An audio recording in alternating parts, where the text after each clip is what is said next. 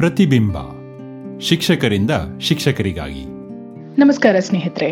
ನಮ್ಮ ಈ ಪ್ರತಿಬಿಂಬ ಪಾಡ್ಕಾಸ್ಟ್ನ ಕೇಳುವಂತಹ ಬಹಳಷ್ಟು ಪೋಷಕರು ಮತ್ತೆ ಶಿಕ್ಷಕರು ಮತ್ತೆ ಇತರೆ ಕೇಳುಗರು ನಮ್ಮ ಮುಂದೆ ಒಂದು ಪ್ರಶ್ನೆಯನ್ನ ಇಟ್ಟರು ಮಕ್ಕಳ ಕಲಿಕೆಯಲ್ಲಿ ಒಬ್ಬ ಪೋಷಕ ಅಥವಾ ಶಿಕ್ಷಕನ ನೈತಿಕ ಜವಾಬ್ದಾರಿ ಏನು?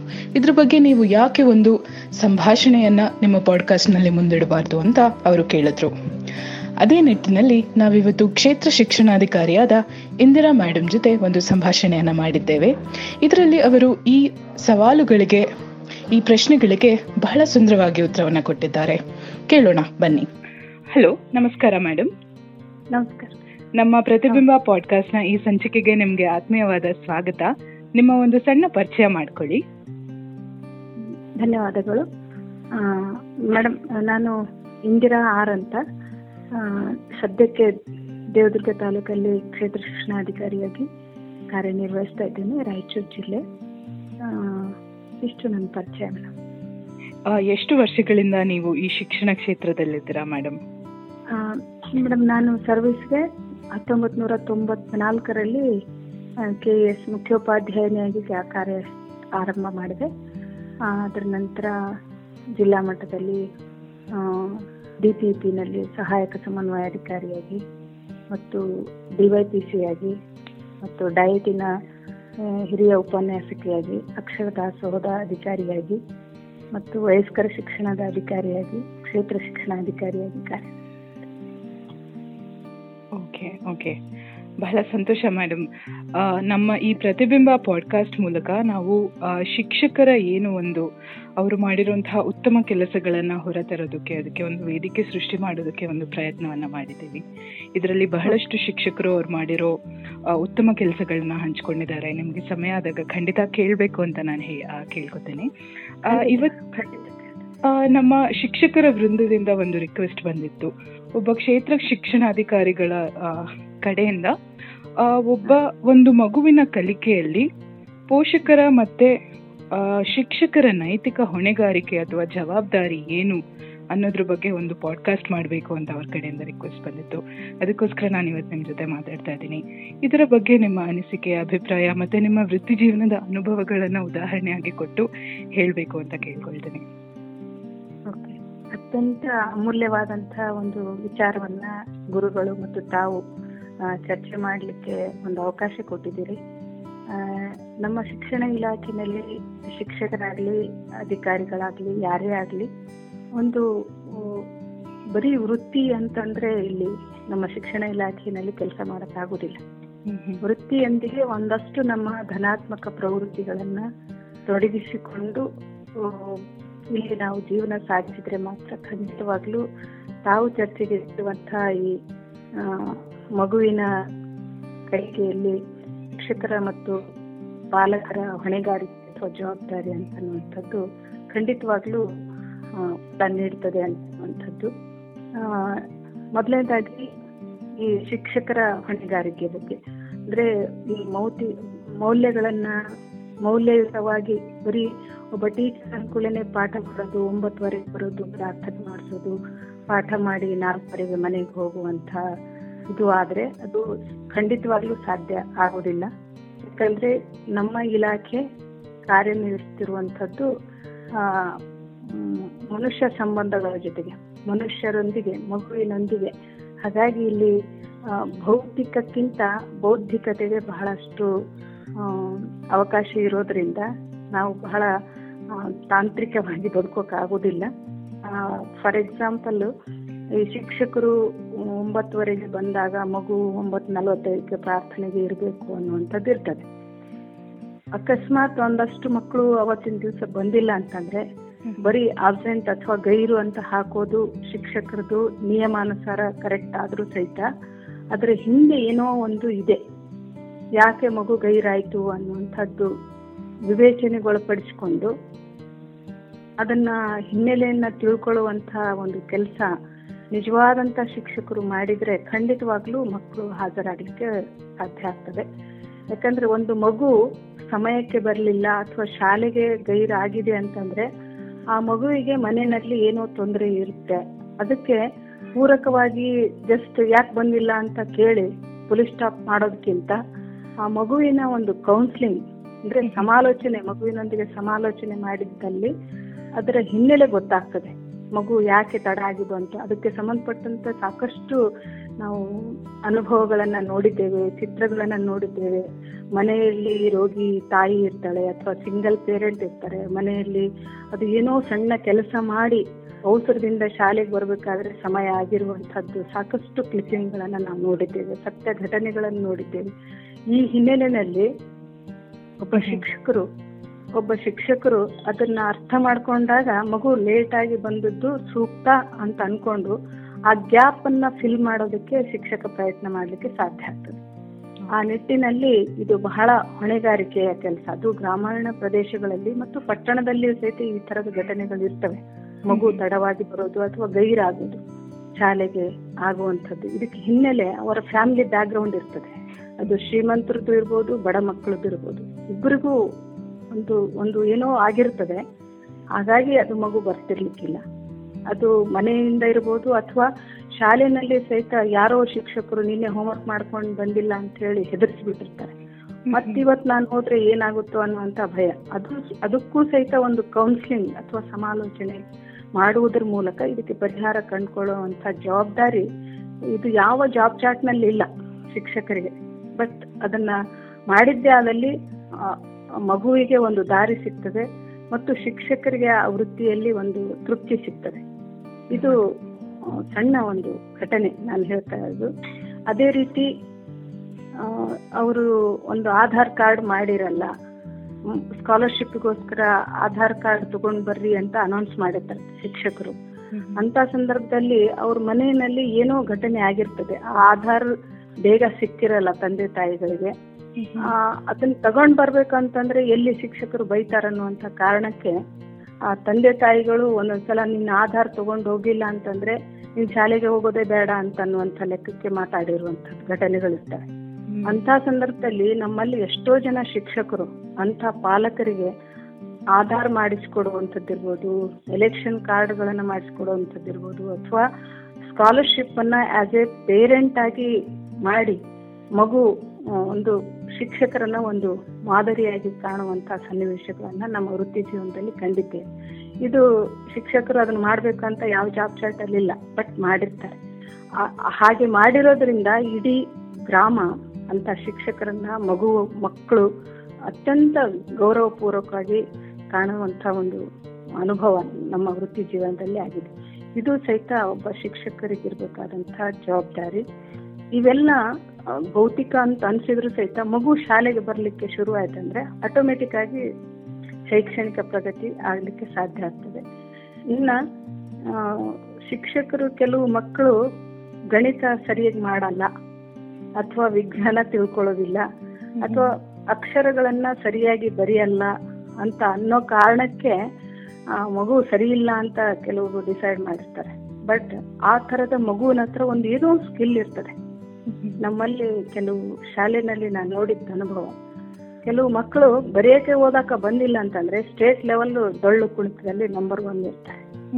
ಅಥವಾ ಹಾಡೋದ್ರಲ್ಲಿ ಇರ್ತಾರೆ ಭಾಷಣ ಮಾಡೋದ್ರಲ್ಲಿ ಇರ್ತಾರೆ ಅಥವಾ ವಿಜ್ಞಾನದ ಸಾಮಗ್ರಿಗಳ ಬೇಕಾಗುವಂತ ಒಂದು ರಿಸೋರ್ಸ್ ಏನಿದೆ, ನಮ್ಮ ಗಿಡ ಮೂಲಿಕೆಗಳನ್ನ ತಂದಿರ್ಬೋದು ಅಥವಾ ಬೀಜಗಳ ಬಗ್ಗೆ ಇರ್ಬೋದು ಅವುಗಳನ್ನು ಅವನು ಇಷ್ಟು ಫ್ಲೂಯೆನ್ಸಿಯಾಗಿ ಅವಳು ಹಂಗೆ ಮಾಡ್ತಿರ್ತಾಳೆ. ಆ ಸ್ಕಿಲ್ ಅನ್ನ ಗುರುತಿಸಿಕೊಂಡು ಮಗುವನ್ನ ಪೋಷಿಸುವಂತ ಒಂದು ಜವಾಬ್ದಾರಿ ಶಿಕ್ಷಕರಿಗಿರ್ಬೇಕಾಗ್ತದೆ. ಅವನಿಗೆ ಅಕ್ಷರ ಬರೋದಿಲ್ಲ ಅಥವಾ ಓದಕ್ಕೆ ಸರಿಯಾಗಿ ಬರಲ್ಲ ಅನ್ನೋ ಕಾರಣಕ್ಕೆ ಆ ಮಗುವನ್ನ ಕಲಿಕೆನಲ್ಲಿ ಹಿಂದುಳಿದವನು ಅಂತ ನಾನು ಇತ್ತಿತ್ತಲಾಗಿ ಮಗು ದಡ್ಡ ಅನ್ನೋ ಶಬ್ದವನ್ನ ಬ್ಯಾನ್ ಮಾಡ್ಕೊಂಡಿದ್ದೀನಿ ನನ್ನ ಪಾಡಿಗಿನ. ನಾನು ಇದು ಪ್ರತಿಯೊಬ್ಬ ಶಿಕ್ಷಕರು ಮಗು ದಡ್ಡ ಅನ್ನುವಂತ ಶಬ್ದ ಬ್ಯಾನ್ ವರ್ಡ್ ಅದು. ಮಗುವನ್ ಮಗುವಿನ ಹತ್ರ ಎಲ್ಲವೂ ಇದೆ ಹೊರಗೆ ತರಬೇಕನ್ನುವಂಥದ್ದು ಈ ತರ ಮಾಡೋದ್ರಿಂದ ಬರೀ ಓದು ಬರಹ ಶಿಕ್ಷಣ ಅಲ್ಲ ಅನ್ನುವಂಥ ಪರಿಕಲ್ಪನೆ ಶಿಕ್ಷಕರಿಗಿರ್ಬೇಕಾಗ್ತದೆ ಆ ನಿಟ್ಟಿನಲ್ಲಿ ಅಕಸ್ಮಾತ್ ಅಂಥದ್ದೇನಾದ್ರೂ ಸ್ಕಿಲ್ ಮಗುವಿನ ಹತ್ರ ವಿಶೇಷ ಕೌಶಲ್ಯ ಕಂಡು ಬಂದಲ್ಲಿ ಅದಕ್ಕೆ ಪ್ರೋತ್ಸಾಹಿಸಿದಲ್ಲಿ ಎಷ್ಟೋ ಜನ ನಾವು ಇವತ್ತು ನೋಡ್ತೇವೆ. ಸ್ಪೋರ್ಟ್ಸ್ ಮೆನ್ ಆಗಿದ್ದಾರೆ ಮತ್ತು ವಿಶೇಷ ಕಲೆಯನ್ನ ಅಳವಡಿಸಿಕೊಂಡು ರಾಜ್ಯಾದ್ಯಂತ ಬಹುಮಾನ ಪಡುವಂತಹ ಒಂದು ಶಿಕ್ಷಕರ ಮಗು ಮಕ್ಕಳಾಗಿ ಹೊರಬಂದಿದ್ದಾರೆ. ಸೊ ಇದು ಶಿಕ್ಷಕರಿಗಿರ್ಬೇಕಾದಂತಹ ಜವಾಬ್ದಾರಿ. ಮತ್ತು ಕೊನೆಯದಾಗಿ ನಮ್ಮ ಶಿಕ್ಷಕರ ಜವಾಬ್ದಾರಿಗಳಲ್ಲಿ ಬಹಳ ಮುಖ್ಯವಾಗಿ ಬಹಳ ಆದೇಶಗಳನ್ನ ಮಾಡ್ತೀವಿ ಉಪದೇಶವನ್ನ ಮಾಡ್ತೀವಿ ನಾವು. ನೀನ್ ಟೈಮ್ ಸರಿ ಬಾ ನೀನ್ ಚೆನ್ನಾಗಿ ಓದು ನೀನ್ ಬಹಳ ಓದ್ಬೇಕು ಹಾಗೆ ಹೀಗೆ ಅಂತ ಬಹಳ ಉಪದೇಶಗಳು ಮಾಡ್ತೇವೆ. ಅದು ಒಂದೊಂದ್ ಸಲ ಮಗುವು ಆ ಉಪದೇಶನ ಕೇಳ್ತಾ ಕೇಳ್ತಾ ನಮ್ಮನ್ನ ನೋಡ್ತಾ ಇದೆ ಅನ್ನುವಂಥದ್ದನ್ನ ಕೆಲವರು ನಾವು ಮರ್ತಿರ್ತೇವೆ. ಅಂದ್ರೆ ಮಗುವಿಗೆ ಸರಿ ಬಾ ಪ್ರೇಯರ್ ಟೈಮಿಂಗ್ ಇರಬೇಕು ಅಂತ ನಾನು ಹೇಳಿದ್ರೆ ಒಬ್ಬ ಶಿಕ್ಷಕಿಯಾಗಿ ಹೇಳಿದ್ರೆ ಹೇಳೋದಕ್ಕಿಂತ ನಾನೇ ಅಲ್ಲಿ ಇದ್ದು ಬಿಟ್ರೆ ನಾನೇ ಒಂದು ಮಾಡಲ್ ಮಗುವಿಗೆ. ನಾನೇ ಒಂದು ಮಾದರಿ ಆಗ್ತೇನೆ. ಐಕಾನ್ ಆಗ್ತೇನೆ ನಾನೇ ಒಂದು. ಅದು ಬಿಟ್ಟು ಬೇರೆ ಬೇರೆ ಪುಸ್ತಕಗಳಲ್ಲಿರುವಂತ ನಾಯಕರ ಬಗ್ಗೆ ಹೇಳೋದಕ್ಕಿಂತ ಇತ್ತಿತ್ತಲಾಗಿ ನನಗನ್ನಿಸ್ತದೆ ಮಕ್ಕಳಿಗೆ ಯಾವಾಗೋ ರಾಮ ಇದ್ದದ್ದನ್ನ ಅಥವಾ ಸ್ವಾಮಿ ವಿವೇಕಾನಂದ ಇದ್ದಿದ್ದನ್ನ ಹಾಗೆ ಮಾಡಿದ್ರು ಹೀಗೆ ಮಾಡಿದ್ರು ಅಂತ ನಾವು ಅವ್ರಿಗೆ ಹೇಳ್ತಿರ್ತೇವೆ. ಅದು ಮಗುವಿಗೆ ಕಲ್ಪನೆಗೆ ತೊಡಗಿಸ್ಕೊಳ್ತದೆ. ಹೌದೇನಪ್ಪ ಇದ್ರೇನು ಅಂತ. ಅದ್ರ ಬದಲು ಸ್ವಾಮಿ ವಿವೇಕಾನಂದ ಗುಣಗಳನ್ನ ಒಬ್ಬ ಶಿಕ್ಷಕ ಶಿಕ್ಷಕಿ ತಾನೇ ಅಳವಡಿಸ್ಕೊಂಡು ನಾನು ಹೀಗಿದ್ದೇನೆ ಅವರಂತೆ ಅಂತ ಹೇಳೋದ್ರಿಂದ ಮಗು ಆಟೋಮೆಟಿಕ್ ಅದನ್ನ ಕ್ಯಾಚ್ ಮಾಡ್ಕೊಳ್ತದೆ. ಹಂಗೆ ನಾನು ಬದುಕಬೇಕಂತ ಕಲಿತದೆ ಇದನ್ನ ಎಷ್ಟೋ ಶಿಕ್ಷಕರು ಮಾಡ್ತಿರೋದನ್ನ ನಾನು ಗಮನಿಸಿದ್ದೇನೆ. ಅಂತ ಶಾಲೆ ಅದ್ಭುತ ಶಾಲೆಗಳಾಗ. ಅಂದ್ರೆ ಟೀಚರ್ ಬರೋಕ್ಕಿಂತ ಮುಂಚೆ ನೀಟಾಗಿ ಬಂದಿರುವಂತ ಮಕ್ಕಳನ್ನ ನಾನು ಕಂಡ್- ಕಂಡಿದ್ದೇನೆ ನನ್ನ ವೃತ್ತಿ ಜೀವನದಲ್ಲಿ.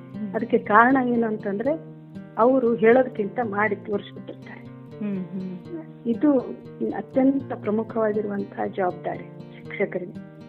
ಒಬ್ಬ ಅಧಿಕಾರಿಯಾಗಿನೂ ನಾವು ಹಾಗೆ ಮಾಡ್ರಿ ಹೀಗೆ ಮಾಡ್ರಿ ಟೈಮ್ ಸರಿ ಬರ್ರಿ ಅಂತ ಅನ್ನೋದಕ್ಕಿಂತ ನಾನು ಇದ್ದು ಬಿಟ್ರೆ ನಾನು ಹೇಳೋ ಪ್ರಶ್ನೆನೇ ಬರೋದಿಲ್ಲ. ಹೌದು ಹೌದು. ಇದು ನಮ್ಮ ಅತ್ಯಂತ ಮೌಲ್ಯ ಮತ್ತು ಜವಾಬ್ದಾರಿಯುತವಾದಂತಹ ವಿಷಯ. ನಡೆ ಮತ್ತು ನುಡಿ. ನುಡಿ ಇರಲಿಲ್ಲ ಪರವಾಗಿಲ್ಲ ನಡೆ ಇರಲಿ ಅಂತ. ಅದು ಮಗುವಿಗೆ ಎಷ್ಟು ಎಫೆಕ್ಟ್ ಆಗ್ತದಂದ್ರೆ ಮಾತಾಡ್ತಿರ್ತವೆ ಮಕ್ಕಳು. ಆರು ಜನ ಟೀಚರ್ ಅದಾರಂದ್ರೆ ಕೆಲವು ಟೀಚರು ರೆಗ್ಯುಲರ್ ಬರ್ತಾರಂದ್ರೆ ಅವ್ರ ಸುತ್ತನೇ ಇರ್ತಾರೆ ಮಕ್ಕಳು. ಅದು ಅವ್ರೇನು ಕೊಟ್ಟಿರಲ್ಲ. ಬಟ್ ಅವರು, ಅವರನ್ನ ಒಂದು ಐಡಿಯಲ್ ಅಂತ ಇಟ್ಕೊಂಡ್ಬಿಟ್ಟಿರ್ತಾರೆ ಮಕ್ಕಳು ಇದು ಬಹಳ ಶಿಕ್ಷಕರ ಹತ್ರ ಬರಬೇಕು ಅಂತ ಇದು ಜವಾಬ್ದಾರಿ. ಜವಾಬ್ದಾರಿ ಇದು ನಮ್ಮ ಶಿಕ್ಷಕರಿಗೆ ಅತ್ಯಂತ ಪೂರಕವಾಗಿರುವಂತಹ ಒಂದು ಮೂರ್ನಾಲ್ಕು ಅಂಶಗಳನ್ನ ಹಿಂಗೆ ಮಾಡ್ರಿ ಅನ್ನುವಂಥದ್ದು ಶಿಕ್ಷಕರ ಆದೇಶ ಕೊಡ್ತೀವಲ್ಲ ಮೇಡಮ್? ಅದು ಅಪಾಯಿಂಟ್ಮೆಂಟ್ ಆರ್ಡರ್ನಲ್ಲಿ ಯಾವ ಇಲ್ಲ. ಅಪಾಯಿಂಟ್ಮೆಂಟ್ ಆರ್ಡರ್ ಅಲ್ಲಿ ಯಾವ ಇರೋದಿಲ್ಲ ಬಟ್ ವೃತ್ತಿಯನ್ನ ಪ್ರವೃತ್ತಿಯನ್ನಾಗಿ ಮಾಡಿಕೊಂಡಾಗ ಇವು ಆಟೋಮೆಟಿಕ್ ಆಗಿ ಬಂದ್ಬಿಟ್ಟ ಅವುಗಳು ಹೆಚ್ಚಾಗಬೇಕು ಅಂತ ನಾನು ಆಶಿಸ್ತೇನೆ. ಅದೇ ರೀತಿ ಪಾಲಕರ ಒಂದು ಜವಾಬ್ದಾರಿ ಮಗುವಿನ ಕಲಿಕೆ ಪಾಲಕರ ಜವಾಬ್ದಾರಿ ಏನು ಅಂತಂದ್ರೆ ಕೆಲವು ಕಡೆಗೆ ಶಿಕ್ಷಕರನ್ನ ನೌಕರದಾರರು ಅಂತ ಭಾವಿಸಿರ್ತಾರೆ. ಪಾಲಕರು. ನನ್ನ ವೃತ್ತಿ ಜೀವನದಲ್ಲಿ ಕಂಡುಕೊಂಡದ್ದು. ಏನಂತ ಒಬ್ಬ ಟೀಚರ್ ತಮ್ಮ ಊರಿಗೆ ಬಂದಾರೆ ಅಂತಂದ್ರೆ ಅವರು ನೌಕರದಾರರು ಅಂತ. ಬಟ್ ಹಂಗೆ ಅನ್ಕೊಂಡಾಗ ದೂರ ಆಗ್ಬಿಡ್ತಾರೆ ಪಾಲಕರು ಮತ್ತು ಶಿಕ್ಷಕರು. ಸ್ವಲ್ಪ ಡಿಸ್ಟೆನ್ಸ್ ಆಗ್ತದೆ. ಅದರ ಬದಲು ಕೆಲವು ಕಡೆ ನೋಡ್ತೇನೆ ಶಿಕ್ಷಕರನ್ನ ತಮ್ಮ ಮನೆಯ ಒಬ್ಬ ಸದಸ್ಯ ಅಂತ ಪರಿಗಣಿಸಿರ್ತಾರೆ. ಆ ತರ ಪಾಲಕರಲ್ಲಿ ಬಂದಾಗ ಈ ಡ್ರಾಪ್ಔಟು ಮಗುವಿನ ಕಲಿಕೆನಲ್ಲಿ ಲ್ಯಾಬ್ಸು ಅಥವಾ ಬೇರಿಯರ್ ಏನ್ ಕ್ರಿಯೇಟ್ ಆಗುತ್ತೆ ನೋಡ್ರಿ ಪಾಲಕರ ಹತ್ರ ಅವ್ರು ಹೆಚ್ಚು ಇವ್ರು ಹೆಚ್ಚು ಅಂತ ಇವೆಲ್ಲವೂ ಇರ್ಲಾರ್ದಂತ ಒಂದು ಶಾಲೆಗಳನ್ನ ಗಮನಿಸಿದ್ದೇನೆ ನಾನು. ಅಂದ್ರೆ ಏನೇ ಆಗ್ಲಿ ಅವ್ರ ಮನೆ ಊರಲ್ಲಿ ಒಳ್ಳೇದಾಗ್ಲಿ ಕೆಟ್ಟದಾಗ್ಲಿ ಶಿಕ್ಷಕರನ್ನ ಒಬ್ಬ ಸದಸ್ಯರಂತ ಪರಿಗಣಿಸುತ್ತಾರೆ. ಅವ್ರು ನೌಕರಿ ಮಾಡಕ್ ಬಂದಿಲ್ಲ ನಮ್ಮ ಊರಿಗೆ. ಅವರು ನಮ್ಮೂರವರೇ. ಅನ್ನುವಂತ ಒಂದು ಫೀಲಿಂಗ್ ಬಂದಾಗ ಕಲಿಕೆಗೆ ಒಂದು ಗುಣಾತ್ಮಕತೆ ಬರ್ತದೆ ಜವಾಬ್ದಾರಿ ಬರ್ತದೆ.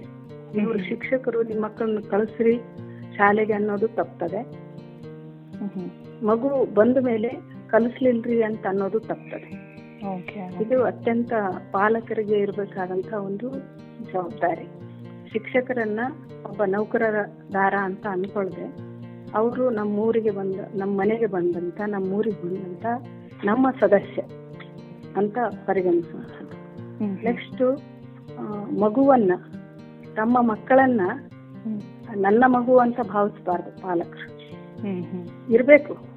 ಅವ್ರ ಮಗುನೇ ಬಟ್ ಶಾಲೆ ಪ್ರಿಮೈಸಸ್ಗೆ ಬಂದಾಗ ಅದ್ರ ನಂತರನೂ ಸಹಿತ ಕೆಲವು ಸಂದರ್ಭಗಳಲ್ಲಿ ಮಗುವನ್ನ ಪಾಲಕರೊಂದಿಗೆ ಕಳಿಸುವಂತ ಸಂದರ್ಭ ಬರ್ತದೆ. ಪ್ರತಿಭಾ ಕಾರಂಜಿ ಇರ್ಬೋದು ಸ್ಪೋರ್ಟ್ಸ್ ಇರ್ಬೋದು ಅಥವಾ ಕೆಲವು ಸ್ಕಿಲ್ ಡೆವಲಪ್ಮೆಂಟ್ಗೆ ಬೇರೆ ಬೇರೆ ಕಡೆ ಕಳಿಸುವಂತ ಸಂದರ್ಭ ಬಂದಾಗ ಅಥವಾ ಆಫ್ಟರ್ ಸ್ಕೂಲ್ ಅವರ್ಸ್ ಪಾಠ ಮಾಡುವಂತ ಸಂದರ್ಭ ಬಂದಾಗ ಪಾಲಕರು ನನ್ನ ಮಕ್ಕಳು ಯಾಕೆ ಜಲ್ದಿ ಬರಲಿಲ್ಲ ಅಂತ ಯೋಚನೆ ಮಾಡಿದೆ? ನನ್ನ ಮಗುವಿನೊಂದಿಗೆ ನಾನು ಹೋಗಬೇಕು, ಶಿಕ್ಷಕರೊಂದಿಗೆ ಹೋದ್ರೆ ಏನಾಗುತ್ತೋ? ಅನ್ನುವಂಥ ಒಂದು ದ್ವಂದ್ವ ಇದ್ದಲ್ಲಿ ಅದು ದ್ವಂದ್ವ ಎಲ್ಲಿ ಆಗ್ತದಂದ್ರೆ ಮಗು ನಂದೇ ಅನ್ನುವಂಥ ಫೀಲ್ ಪಾಲಕರಿಗೆ ಬಂದ. ಶಿಕ್ಷಕರ ಹತ್ರ ಮಗುವನ್ನ ಕಳಿಸಿದಾಗ ನನ್ಗಿಂತ ಶಿಕ್ಷಕರು ಚೆನ್ನಾಗಿ ನೋಡ್ಕೊಳ್ತಾರೆ ಅನ್ನುವಂತ ಒಂದು ಭರವಸೆ. ಅಂದ್ರೆ ನನ್ನ ಮಗುನು ಅಲ್ಲ ಪಾಲಕ ಶಿಕ್ಷಕರು ಪಾಲಕರಾಗಿ ನಿಂತಾರೆ ನನ್ನ ಮಗುಗೆ ಅನ್ನುವಂತ ಒಂದು ಜವಾಬ್ದಾರಿ ಫೀಲ್ ಮಾಡ್ಕೋಬೇಕು ಅನ್ ಅನ್ನುವಂಥದ್ದು. ಆ ಸಂಶಯ ಪಡುವಂತ ಒಂದು ಸಮಯ ಬರಬಾರ್ದು. ಇದು ಆ, ಆತರ ಏನಾಗ್ತದೆ ಶಿಕ್ಷಕರಿಗೂ ಹೊಣೆಗಾರಿಕೆ ಬರ್ತದೆ. ಓ ನನಗೆ ಅವ್ರ ಮಕ್ಕಳನ್ನ ನನ್ನೊಂದಿಗೆ ಕಳಿಸಿದ್ದಾರೆ ಅಂದಮೇಲೆ ನಾನು ಅವ್ರನ್ನ ಸಂಪೂರ್ಣವಾಗಿ ಜವಾಬ್ದಾರಿಯಿಂದ ಪರಿಗಣಿಸಬೇಕು ಅನ್ನುವಂಥ ಭಾವ ಬರ್ತದೆ. ಇದು ಪಾಲಕರಿಗಿರ್ಬೇಕಾದಂಥ ಹೊಣೆಗಾರಿಕೆ. ಇನ್ನು ಕೆಲವು ಪಾಲಕರು ನಾವು ಗಮನಿಸಿದ್ದೇವೆ. ಕೆಲವು ಮಕ್ಕಳ ಹತ್ರ ವಿಶೇಷ ಸ್ಕಿಲ್ಗಳಿದ್ರೆ ನಾವು ಬಡವ್ರಿ ನಮ್ಗೆ ಯಾಕೆ ಬೇಕ್ರಿ? ಓದೋದು ಬರೆಯೋದು ಮಾತ್ರ ಕಲಿಸ್ಬಿಡ್ರಿ ನಮ್ಗೆ ಯಾಕೆ ಬೇಕ್ರಿ ಅಂತ ಹ್ಮ್ ಕೆಲವು ಮಕ್ಕಳ ಹತ್ರ ಅಂತ ಸ್ಕಿಲ್ ಇದ್ದಾಗ ನಾವು ಅವುಗಳನ್ನ ಹೊರಗೆ ತರಬೇಕು ಅಂತ ಶಿಕ್ಷಕರು ಬಡದಾಡ್ತಿರ್ತಾರೆ. ಅಂದ್ರೆ ಹಿಂಗಿದೆ ನಿಮ್ಮ ಮಗು ನಿಮ್ಮ ನಿಮ್ಮ ಮಗುಗೆ ಒಳ್ಳೆ ಹಾಡುಗಾರಿಕೆ ಇದೆ ನಿಮ್ಮ ಮಗು ಒಂದೇನೋ ಸಂಶೋಧನೆ ಮಾಡ್ತಾ ಇದೆ ಅದು ಚೆನ್ನಾಗಿದೆ ಅದಕ್ಕೆ ಸ್ವಲ್ಪ ಸಪೋರ್ಟ್ ಕೊಡ್ರಿ ಅಂತ ಅನ್ನುವಂಥದ್ದು ಕೇಳಿದಾಗ ಯಾಕಾಗಲ್ತ್ರಿ ಮಾಡ್ರಿ ಅಂತ ಅನ್ನುವಂಥ ಪಾಲಕರು ಇರ್ಬೇಕಾದ್ರೆ. ಅದನ್ನ ತಗೊಂಡು ಏನ್ ಮಾಡ್ಬೇಕ್ರಿ? ಹಾಡು ಏನ್ ಮಾಡ್ತಾನ? ಡ್ಯಾನ್ಸ್ ಮಾಡಿ ಏನ್ ಮಾಡ್ತಾನ? ನಾಟಕ ಮಾಡಿ ಏನ್ ಮಾಡ್ತಾನ? ಅನ್ನುವಂಥ ಪಾಲಕರು ಇದ್ದಾಗ ಮಗುವಿನ ಹತ್ರ ಇರುವಂತ ವಿಶೇಷ ಕೌಶಲ್ಯಗಳು ಅಲ್ಲೇ ಗೌಣ ಆಗಿ ಹೋಗ್ತಾವೇನೋ ಅಂತ. ಆಮೇಲೆ ಪಾಲಕರು ಮಗುವನ್ನ ನೌಕರಿಗಾಗಿ ಶಾಲೆಗೆ ಕಳಿಸ್ತೇವೆ ಅಂತ ಅನ್ನುವಂಥದ್ದು ಪರಿಕಲ್ಪನೆ ಇಟ್ಕೊಂಡ್ರೆ ಆಗೋದಿಲ್ಲ. ಮಗುವನ್ನ ಜ್ಞಾನಕ್ಕಾಗಿ ಶಾಲೆಗೆ ಕಳಿಸ್ತೇವೆ ಅನ್ನುವಂಥದ್ದು. ಆ ಜ್ಞಾನ ಯಾವುದ್ಯಾಕಾಗ್ಲಿ. ಅದರ ಪೋಷಣೆಗಾಗಿ ಗುರುಗಳಿದ್ದಾರೆ. ನಾವು ಅವರಿಗೆ ಸಪೋರ್ಟ್ ಮಾಡ್ಬೇಕನ್ನುವಂಥ ಒಂದು ಜವಾಬ್ದಾರಿಯನ್ನ ಪಾಲಕರು ಹೊಂದಿದಲ್ಲಿ ಇವತ್ತೇನು ನಾವು ಬಹಳ ಬೇಜಾರಾಗ್ತದೆ ಕೆಲವು ಕಡೆಗೆ. ಎಲ್ಲ ಕಡೆ ಅಲ್ಲ. ಕೆಲವು ಕಡೆಗೆ ಶಿಕ್ಷಕರಿಗೆ ಮತ್ತು ಪಾಲಕರ ಮಧ್ಯೆ ಎಷ್ಟೊಂದು ಗ್ಯಾಪ್ ಇರ್ತದೆ. ಈ ಗ್ಯಾಪಿನ ಕಾರಣ ಅವರವರ ಒಂದು ಜವಾಬ್ದಾರಿಯನ್ನ ಎಲ್ಲೋ ಒಂದು ಕಡೆಗೆ ಮರ್ತಿದ್ದಾರೆ, ಕಳ್ಕೊಂಡಿದ್ದಾರೆ ಅನ್ನುವಂಥದ್ದು ಭಾಸ ಆಗಿ ಎಂತೆಂಥ ಘಟನೆಗಳು ನಮ್ಮ ಇಲಾಖೆಗೆ ಆಗಬಾರದಂಥ ಘಟನೆಗಳು ಘಟಿಸ್ಲಿಕ್ಕೆ ಈ ಜವಾಬ್ದಾರಿಗಳ ಕೊರತೆಯೇ ಕಾರಣ ಅಂತ ನನಗನ್ನಿಸ್ತದೆ ಅದು ಒಂದು ಐದು ಪರ್ಸೆಂಟ್ ಇದ್ರೂ ಸಹಿತ ಇಡೀ ನೈಂಟಿ ಫೈವ್ ಪರ್ಸೆಂಟ್ಗೆ ಎಫೆಕ್ಟ್ ಆಗುವಂಥ ಸಾಧ್ಯತೆ ಇರ್ತದೆ. ಹಾಗಾಗಿ ಈ ತರ ವೃತ್ತಿಯಕ್ಕಿಂತ ಪ್ರವೃ, ಪ್ರವೃತ್ತಿ ಮತ್ತು ಒಂದು ಜವಾಬ್ದಾರಿಯನ್ನ ಫೀಲ್ ಮಾಡ್ಕೊಂಡ್ರೆ ಖಂಡಿತವಾಗ್ಲೂ ನಾವು ಓದುವಾಗ ಏನು ನಮ್ಮ ಪಾಲಕರು ಇಂತ ನಮ್ಮ ಶಿಕ್ಷಕರೇ ನಮಗೆ ಎಲ್ಲವೂ ಆಗಿದ್ರು. ಆ- ಒಂದು, ಆ ಒಂದು ವಾತಾವರಣ ಮತ್ತೆ ಸೃಷ್ಟಿಯಾಗಬೇಕು ಅಂತಂದ್ರೆ ಈ ಸಣ್ಣ ಸಣ್ಣ ಜವಾಬ್ದಾರಿಗಳು. ಇದಕ್ಕೇನು ನಾವು ದುಡ್ಡು ಖರ್ಚು ಮಾಡ್ಬೇಕಾಗಿಲ್ಲ. ಏನು ಒಂದಷ್ಟು ಮನಸ್ಸು ಮಾಡ್ಬೇಕಷ್ಟೇ. ಈಗ ನಾವು ಹೇಳಿರುವಂತಹ ಕೆಲವು ವಿಷಯಗಳು ಜವಾಬ್ದಾರಿ ಬಗ್ಗೆ ನಾನು ಮಾತಾಡಿದೆ ಅದಕ್ಕೆ ನನ್ನ ವೇತನವನ್ನ ವ್ಯಯ ಮಾಡಬೇಕಾಗಿಲ್ಲ ಅಥವಾ ನನ್ನ ಸಮಯವನ್ನ ಎಕ್ಸ್ಟ್ರಾ ಯೋಚನೆ ಮಾಡಬೇಕಾಗಿಲ್ಲ ಅಥವಾ ಬಹಳ ಚಿಂತೆ ಮಾಡಿ ಏನಾರು ಮಾಡಬೇಕಾಗಿಲ್ಲ. ಜಸ್ಟ್ ಕನ್ಸರ್ನ್ ಕನ್ಸರ್ನ್ ಅದನ್ನ ಫೀಲ್ ಮಾಡ್ಕೊಂಡ್ರೆ ಖಂಡಿತವಾಗ್ಲೂ ಪಾಲಕರು ಮತ್ತು ಶಿಕ್ಷಕರು ಈ ಜವಾಬ್ದಾರಿಗಳನ್ನ ಅರ್ಥ ಆಗ ಅರ್ಥ ಮಾಡಿಕೊಂಡಾಗ ಮಗು ಏನಾಗಬೇಕು ಅದು ಆಗ್ತದೆ. ಅಂತ ಆಗಿರುವಂತ ಎಷ್ಟೋ ಜನರನ್ನ ನಾವು ನೋಡಿದ್ದೇವೆ. ಇವರಿಬ್ಬರ ಒಂದು ಸಹಯೋಗ ಮತ್ತು ಜವಾಬ್ದಾರಿಯಿಂದ ಎಲ್ಲೋ ಇರುವಂತ ಮಗು ಇವತ್ತು ನಮ್ಮ ದೇಶವನ್ನ ಆಳಿದಂತಹ ವ್ಯಕ್ತಿಗಳಾಗಿದ್ದಾರೆ. ಸಾಹಿತ್ಯದಲ್ಲಿ ಬೆಳೆದಿದ್ದಾರೆ ಸಂಗೀತದಲ್ಲಿ ಬೆಳೆದಿದ್ದಾರೆ ಇಲಾಖೆಗಳಲ್ಲಿ ಬೆಳೆದಿದ್ದಾರೆ. ಇದಕ್ಕೆ ಕಾರಣ ಅಂದ್ರೆ ಮುಖ್ಯವಾಗಿ ಪಾಲಕರು ಮತ್ತು ಶಿಕ್ಷಕರ ಒಂದು ಹೊಣೆಗಾರಿಕೆ ಕಾರಣ ಅಂತ ನನ್ನ ಅಭಿಪ್ರಾಯ. ಸೊ ಈ ಎರಡು ಈ ಭಾವನೆಗಳನ್ನ ಪ್ರಾಯೋಗಿಕವಾಗಿ ವೃತ್ತಿ ಜೀವನದಲ್ಲಿ ಕಂಡುಕೊಂಡಂತಹ ಒಂದು ಯಶಸ್ಸಿನ ಅನುಭವಗಳನ್ನ ತಮ್ಮೊಂದಿಗೆ ಹಂಚಿಕೊಳ್ಳಿಕ್ಕೆ ಅವಕಾಶ ಮಾಡಿಕೊಟ್ಟಿದ್ದಕ್ಕಾಗಿ ತಮಗೆ ಧನ್ಯವಾದಗಳು. Thank you madam thank you madam ನಿಮ್ಮ ವೃತ್ತಿ ಜೀವನದ ಅನುಭವಗಳ ಮೂಲಕ ನೀವು ಪಾಲಕರು ಮತ್ತು ಶಿಕ್ಷಕರು ಯಾವ ರೀತಿ ನಾವು ನೈತಿಕ ಜವಾಬ್ದಾರಿಯನ್ನ ಆ ಒಂದು ಕೌಶಲ್ಯವನ್ನ ಬೆಳೆಸ್ಕೊಳ್ಬೇಕು ಮತ್ತೆ ಮತ್ತೆ ಅದು ಯಾಕೆ ಮುಖ್ಯ ಮಕ್ಕಳ ಜೀವನದಲ್ಲಿ? ಗ್ರಾಮೀಣ ಪ್ರದೇಶದ ಮಕ್ಕಳುಗಳಿಗೆ ಯಾವ ರೀತಿ ಇದು ಪರಿಣಾಮ ಬೀರುತ್ತೆ ಅವರ ಜೀವನದಲ್ಲಿ ಅನ್ನೋದ್ರ ಬಗ್ಗೆ ಬಹಳ ಸುಂದರವಾಗಿ ಹೇಳಿದ್ದೀರಾ?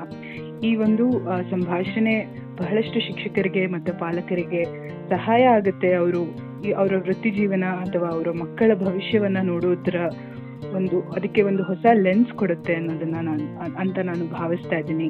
ನಿಮ್ಮ ಅಮೂಲ್ಯವಾದ ಸಮಯವನ್ನ ನಮ್ಮ ಜೊತೆ ಮಾತಾಡೋದಕ್ಕೆ ಇವತ್ತು ನೀವು ಕೊಟ್ಟಿದ್ದಕ್ಕೆ ನಿಮಗೆ ಬಹಳ ಧನ್ಯವಾದಗಳು ನಮ್ಮ ಅಕ್ಷರ ಫೌಂಡೇಶನ್ ವತಿಯಿಂದ. ಥ್ಯಾಂಕ್ ಯು ಮೇಡಮ್ ನಮಸ್ಕಾರ. ನಮಸ್ಕಾರ. ಧನ್ಯವಾದಗಳು. ತಮಗೂ ತಮಗೂ ಧನ್ಯವಾದಗಳು. ಥ್ಯಾಂಕ್ ಯು ತಾವೆಲ್ಲರೂ ಅಕ್ಷರ ಫೌಂಡೇಶನ್ ಆಯೋಜಿಸಿದ ಈ ಧ್ವನಿ ಸಂಭಾಷಣೆಯನ್ನು ಇಷ್ಟಪಟ್ಟಿದ್ದೇರೆಂದು ಭಾವಿಸುತ್ತೇವೆ. ನಿಮ್ಮದೇ ಆದ ಆಸಕ್ತಿದಾಯಕ ಕಥೆ ಇದ್ದಲ್ಲಿ ನಿಮ್ಮ ಧ್ವನಿ ಸುರಳಿಯನ್ನು ಈ ದೂರವಾಣಿ ಹಾಗೂ ವಾಟ್ಸ್ಆ್ಯಪ್ ಸಂಖ್ಯೆಯೊಂದಿಗೆ ಹಂಚಿಕೊಳ್ಳಿ. ಒಂಬತ್ತು ಎಂಟು ನಾಲ್ಕು ಐದು ಸೊನ್ನೆ ಏಳು ಒಂಬತ್ತು ಐದು ಒಂಬತ್ತು ಸೊನ್ನೆ. ಮತ್ತೆ ಭೇಟಿಯಾಗೋಣ.